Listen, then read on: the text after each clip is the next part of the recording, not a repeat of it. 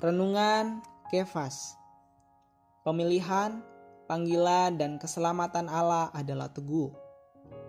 Firman Tuhan dalam Yohanes 3 ayat 16 berkata, Karena Allah begitu mengasihi dunia ini, sehingga ia telah mengaruniakan anaknya yang tunggal, supaya setiap orang yang percaya kepadanya tidak binasa melainkan beroleh hidup yang kekal. Sobat Kefas, Hari ini mengenai beroleh selamat, manusia menilainya dengan bermacam-macam pandangan. Ada yang mengira beroleh selamat saat sekarang ini tidak dapat diketahui. Juga ada orang mengira setelah kita beroleh selamat masih bisa binasa.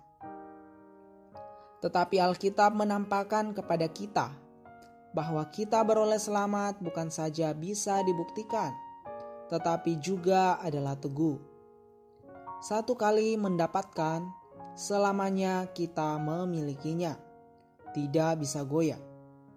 Maka sekali kita diselamatkan, adalah selamanya kita diselamatkan. Keselamatan kekal Allah terjamin oleh kehendak Allah.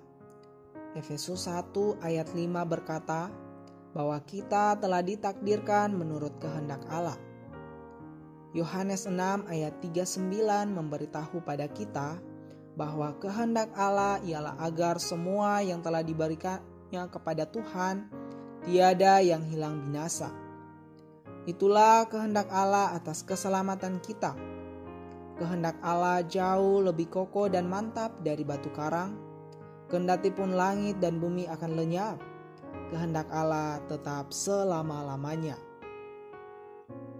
Pilihan dan panggilan Allah juga merupakan jaminan keselamatan Allah. Allah telah memilih kita sebelum dunia dijadikan. Efesus 1 ayat 4. Bukan kita yang memilih dia. Bukan menurut perbuatan kita, melainkan menurut dia yang memanggil. Roma 9 ayat 11. Allah tidak saja menetapkan kita terlebih dahulu bahkan memanggil kita datang. Roma 8 ayat 30. Bukan menurut perbuatan kita, tetapi menurut kehendaknya. 2 Timotius 1 ayat 9. Keselamatan yang kita peroleh juga terjamin oleh kasih dan kasih karunia Allah bukan karena kita mengasihi Allah, tetapi Allah mengasihi kita dan menjadikan putranya menjadi korban karena dosa kita. 1 Yohanes 4 ayat 10. Semoga melalui firman-Nya membuat kita jelas atas perkara beroleh selamat. Amin. Mari kita berdoa. Terima kasih Tuhan. Sebelum dunia dijadikan, Kau telah memilih aku.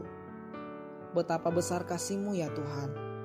Meskipun aku jatuh dalam dosa, Dikau memberikan putra tunggal Yesus Kristus untuk menjadi juru selamatku.